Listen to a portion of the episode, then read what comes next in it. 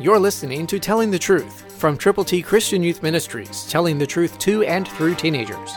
Here is Triple T founder George Dooms. Believe on the Lord Jesus Christ.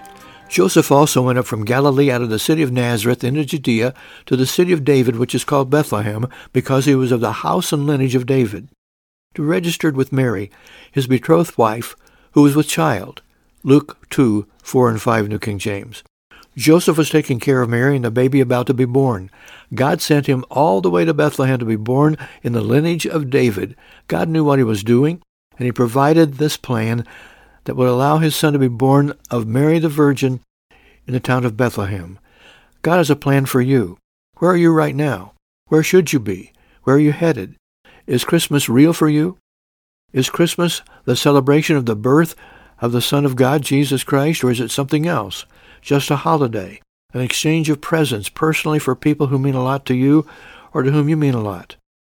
I hope the greatest gift you give this year, any year, especially now, will be to Jesus. How do you do that?